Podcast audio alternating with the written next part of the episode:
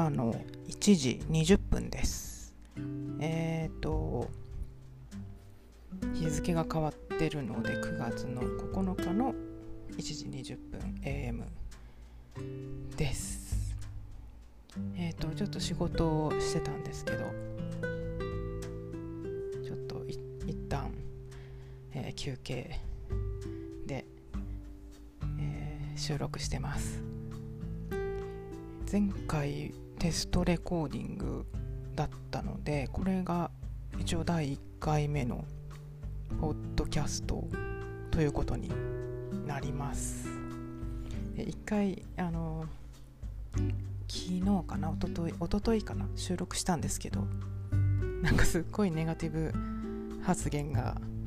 多くなっちゃったのでなんか私がこうどれだけ疲れているかをこうアピールする回みたいになっちゃったのであのちょっと今日撮り直しています。なんかネガティブ発言っていうのがですね最近こ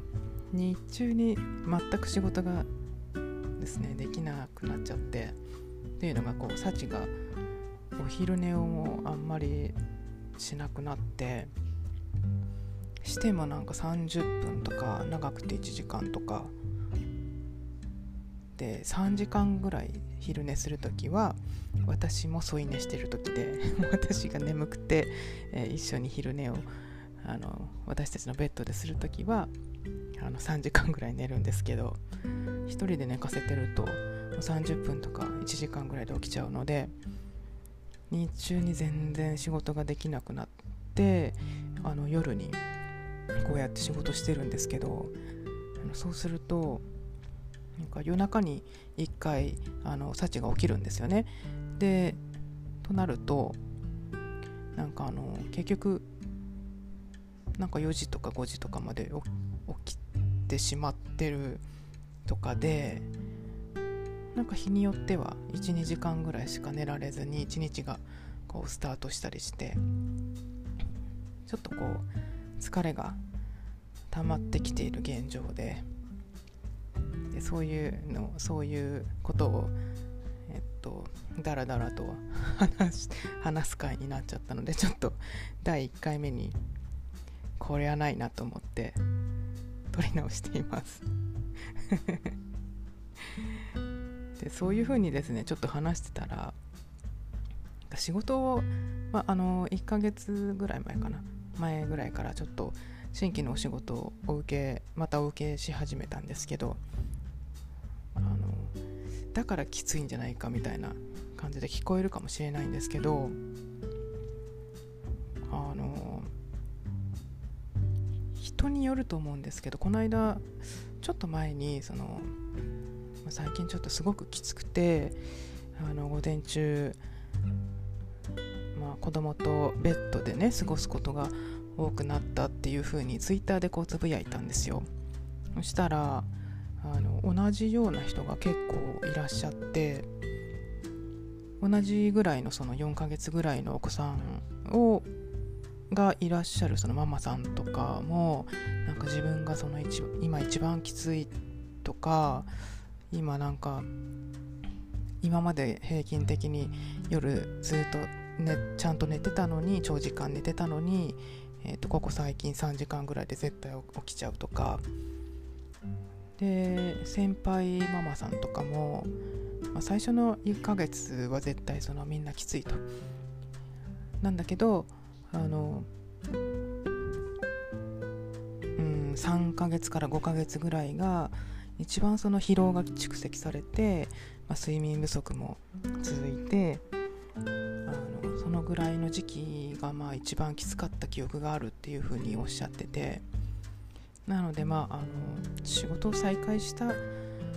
ていうのもあるあるとは思うんですけどなんかまあブランクというかその妊娠時期からしばらく、まあ、フルに仕事を受けてなくて、まあ、いきなりちょっとスタートいきなりっていうわけじゃないんだけどちょっと今重なっているっていうのもあるんだけどまああのちょっと慣れて慣れるまでえ、もうちょっとあの少し頑張らないといけないかなと思っています。なのであの、まあ、そういう今そういう時期なんだろうなっていうふうに思ってます、まあ、疲労も蓄積されてて仕事もちょっと再開し始めたばっかりだしちょっともうちょっと、うん、頑張って、えー、生活整えていこうかなというふうに思っています。はい、まあ、そういうあのネガティブ発言を延々とすいません 語ってました。それであの結局取り直してるわけなんですけど前回散々こう自分のため自分のためと言いながらですね結局はこう誰かに聞いてほしくて喋ってるみたいです。あの自分で 気づきましたけど。まあでもその考えてみればですねブログをあの私は昔からやっていてこの業界に入ってからすぐぐらいから、ブログを始めてなんかデザインしたいものを、まあ、反映させるのに自分のブログを利用してしょっちゅうこうデザインを変えたりして遊んでたんですけど人見知りだからかこう文字に起こしてこう間接的に自分の意見とかこう自分の気持ちをおそらく知ってもらいたいんだろうなというふうに思います。何かどこかにこう吐き出したいんだろうなと思います。なので、えーと、もし聞いてくださっている方がいらっしゃったら今後とも応援してくださると嬉しいです。はい。えっ、と前回、えー、今回はそのノートの話題に沿って話しますって言ってたんですけど割と文字にしてしまったので、まあ、文字数的にはなんかすごく前回よりすごい少ないんですけど、まあ、ノートに関してはちょっと補足的に少しだけなんか話せたらなぁと思っています。うん前回のノートを見てるとどうだろうななんかできるようになったこと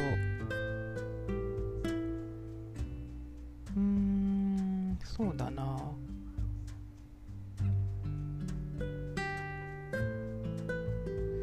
とりあえずその1ヶ月ちょっと前に、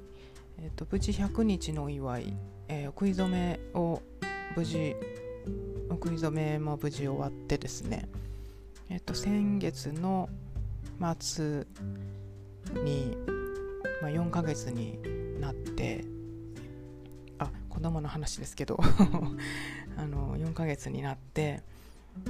えっ、とうん検診もですね無事に終わって順調にですね育ってるんです育ってるんですよ。ありがたいことに。であのここ数日ぐらいで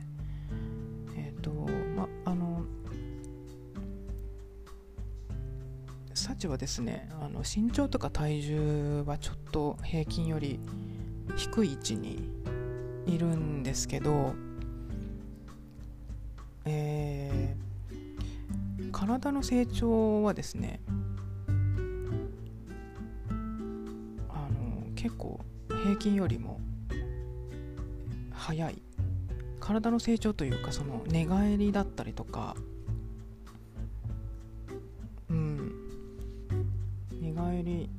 だったりとかなんか足を見つけたりとか足を掴んだりとか、うん、なんかそういうのはすごく平均より平均の時期よりもちょっと早早いと思います。でえっ、とここ数日くらいでですね、えー、今までこう肘をこう曲げてあ寝返りした時にこう肘を曲げてこう全体上半身をこう支える腕全体でこう支える感じだったんですけど最近ここ数日ぐらいでですね腕をこうピンと伸ばしてこう状態を沿ってこう支えられるようになってでそれで方向転換とかもですねできるようになったんですよ。でえっ、ー、と足もですねもともと足の力が強かったんですけど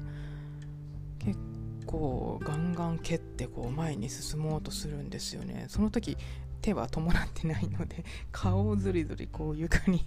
こう ソファーとかにこう押し付けながら足で蹴ってこう進もうとするんですけどなのでこう両方がね合わさったら、ね、ずりばいがあのそろそろできるんじゃないかっていうふうにね思ってます、うん、今月中にできるようになるかな。あでそうそうあのずりばいのね英単語を何て言うんだろうと思って調べたんですよ。そしたらあの割とですねこれ調べ本当に調べたらずりばい英語とかで 調べると出てくるんですけど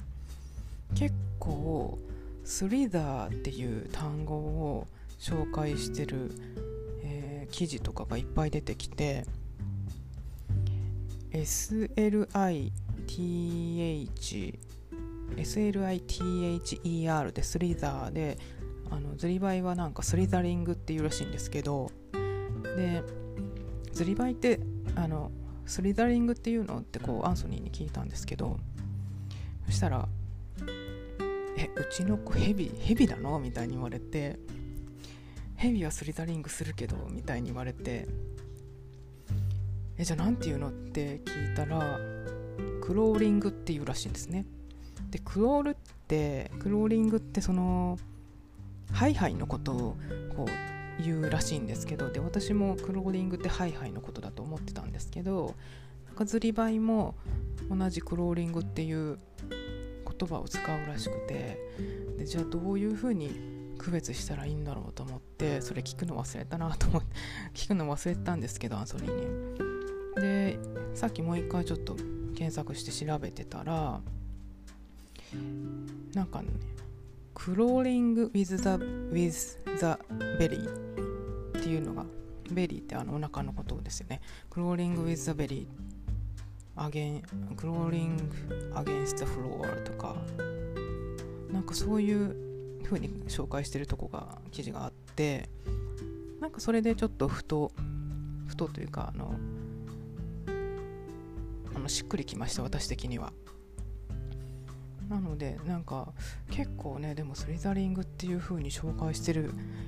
方たちが割といるのでまあ多分まあ人によって違うんだろうなって思うんですけど、まあ、そういうのちょっと不思議ですよね。アメリカ同じアメリカ人でもあのまああの記事は日本人の方が書いてるんですけどなんかあのアメリカ人アメリカ人かな？外国人の方に聞いて聞いたっていう風になことでその書いてたので同じ英語話者でもそのね使うあの使う単語によって意味が違うとちょっとどうやってコミュニケーション取るんだろうって思っちゃったりしますよね。うん不思議でし不思議でした。でもあんまりあのスリザーリングは使わないようにしようかなと 思ってます。クローリングですねクローリングで。はい。ずりばいです。ずりばいでした。はい。でですね今月えっ、ー、と9月1日に、えーとおにぎりが9周年を迎えまして10年目に突入しました。で本当はこのあのノートの記事と、えー、このまああのポッドキャストと一緒にこう9月1日とかにアップして Facebook とかでもこうアップしようかなと思ってたんですけどなかなかやっぱりちょっときつくて。バタバタしてたのもあるんですけどもうちょっと9日になってしまいましたね。ようやくアップできました。あでも今9日だけどアップするのはもうちょっと先かも。はい。でここ2年くらいはですねあの留学の準備とか実際に渡米したりとかでフルにはお仕事を受けできてなかったんですけど、たあのさっきも言った通り最近また新規のお仕事を、はい、受け始めてちょっとバタバタしてるここ最近です。新規のお仕事とは別にですね毎年この時期に更新があるクライアントさんとあのクライアントさんとか、まあ、毎年この時期に DM を作らせていただいてるクライアントさんとかいて毎年あるのになんかいっつも忘れちゃうんですよね。最悪でしょ。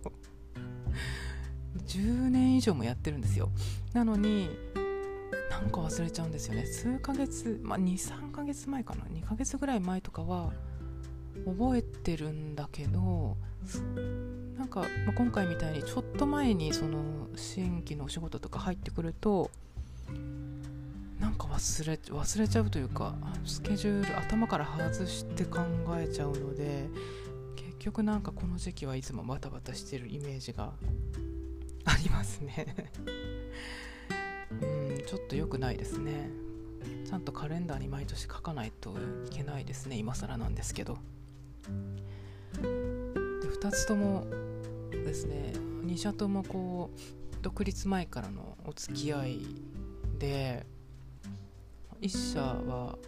もう123年かな。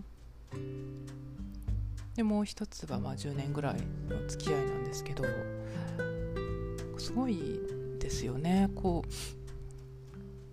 う、まあ、今更ちょっと依頼先を変えられないっていうのもあるのかもしれないんですけど、まあ、そうではないことを願いたいですけどなんか、まあ、ニューヨークにあの、まあ、渡米する前もその渡米しようと思いますっていうふうに話しに行ってあのご快諾いただいてですね。うんあのあのこっちで出産することにしたのでっていうふうに話に話した時もまああの問題まあ今まで特に問題ないのでということで引き続き今もあの続けさせていただいてるんですけどやっぱりそれそのくらいあの長くお付き合いしていけるクライアントさんがもう少し増えていければなというふうに思ってるんですよね。なかなかですね長く、えーと、お付き合いしていたクライアントさんでも、まあ、こういうふうに距離が離れてしまうとちょっと厳しくなっちゃったりとかあの、まあ、私のスタイルとかも変わったりとかしてえっ、ー、となんかそのこれまであのすごくなあなあで来てたなあなあなお付き合いだったクライアントさんとかもちょっといたりいらっしゃったりとかしてあの割とですねあのニューヨークに来てからあのそういう人間関係とかをですね整理したりとかしたのでまああの難しいですね。なんかそういうクライアントさんがあの増えていけばいいなって思いながらもなかなかやっぱりうんここまで続けるのも 結構難しいなってこう思ったりもして。うん。なんかそのこれからのこととかもですねあのちょっといろいろアンソニーとかとも話し合ってたのでまあ次回ちょっと、まあ、そういう話題もお話しできればと思うんですけどうんそうですね次回にちょっと撮っとこうかな。でもやっぱりこれだけ長くうんお付き合いしていただけるのはすごくありがたいなと思います。あの特に一社はですね私の得意とする分野とは真逆のこうデザインスタイルなのであの年に2回あの大きな更新があるんですけどあの毎回毎回こうチャレンジでチャレンジさせていただいてて本当にですね、勉強させていただいてるので毎回何か発見が、うん、発見していけば私もちょっとちょっとずつ成長していけるのかなと思いながら毎回やってるんですけど 難しいんですよね結構。全然私のスタイルとは全然違うのでですね。なのでまあ、うん、もうちょっとインプットする、まあ、時間を増やさないといけないなと思ってますね。最近ちょっと特に少なくなってきてるので。はい。えー、そうだあの最近ちょっとこまごまこまごまじゃなくて ちょっとすこあのちっちゃい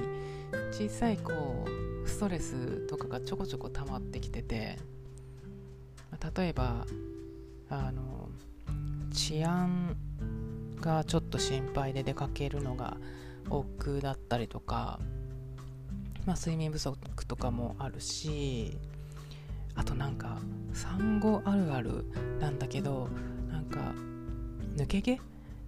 結構すごくて。これあの割とあのこれまたツイッター情報なんですけど悩んでるみたいで私は友達から一切こういう話聞いたことないんですけど産後3ヶ月ぐらいからどっとこう髪の毛が抜けてくるらしくで私も例外ではなくですね本当に3ヶ月経ったぐらいからあの抜けるようになってシャワーがちょっと毎回憂鬱なんですよね。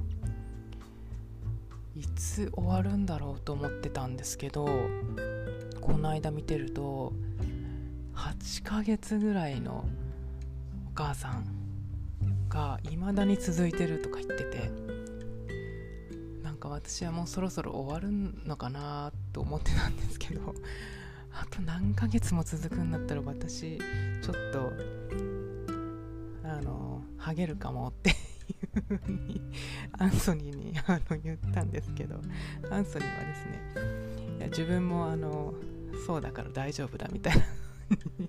そういうそういうんじゃなくてさみたいな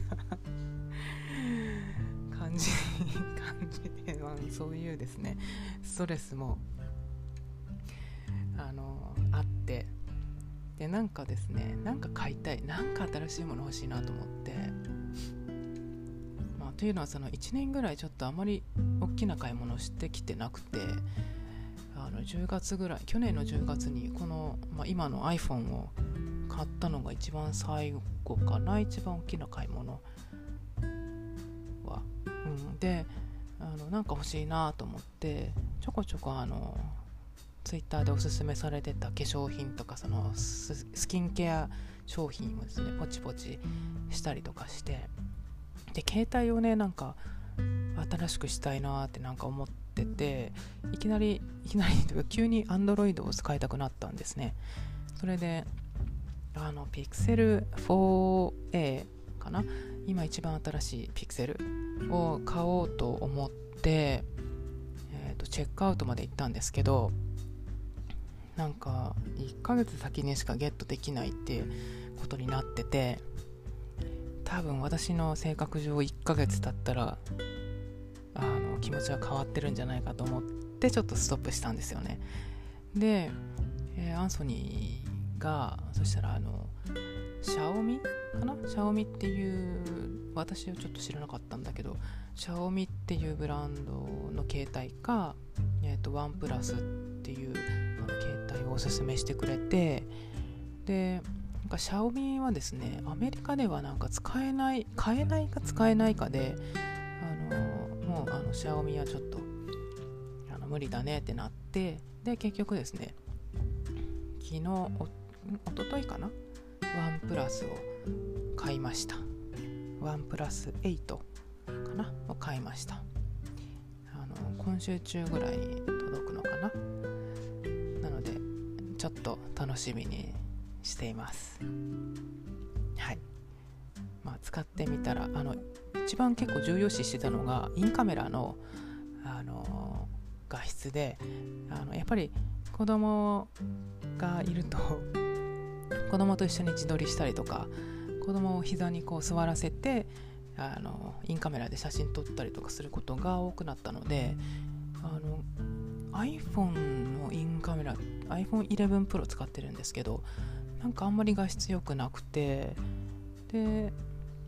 割とそのインカメラの画質を重要視してるっていうふうにアンソニーに言って調べてもらったんですけどで一応ちょっと使ってみて使ってみてあの感想を使ってみたら感想をちょっと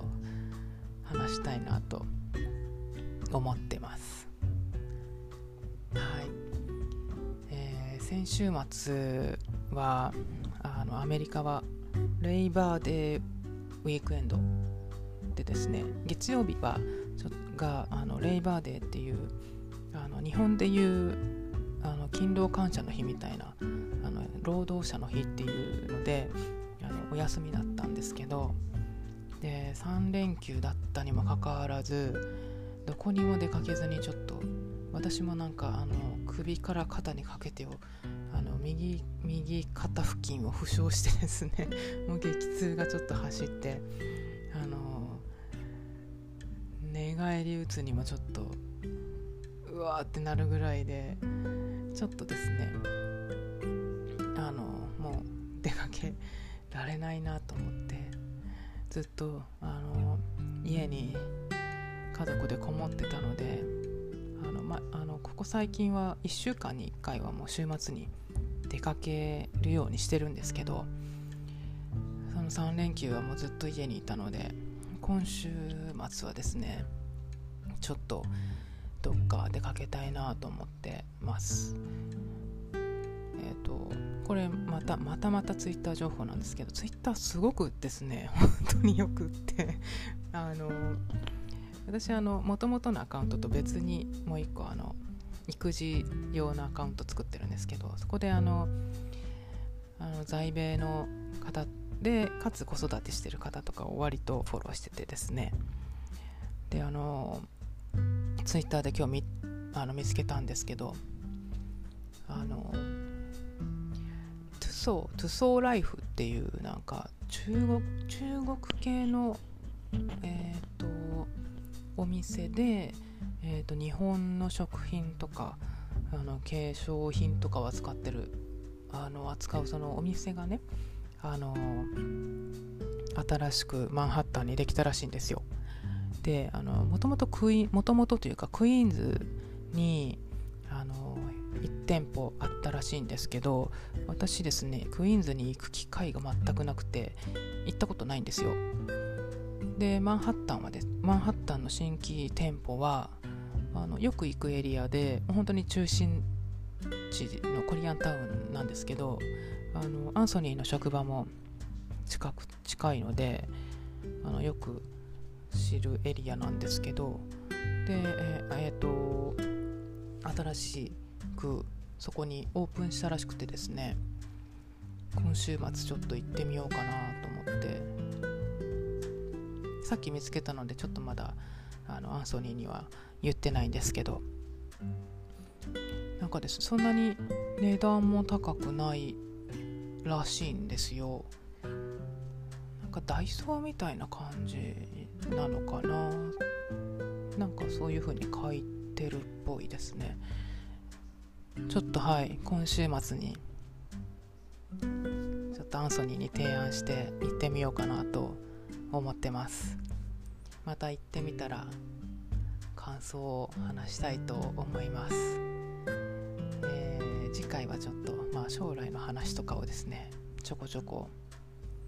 えー、できればなと思っています、えー、今回はではこの辺で、え、また。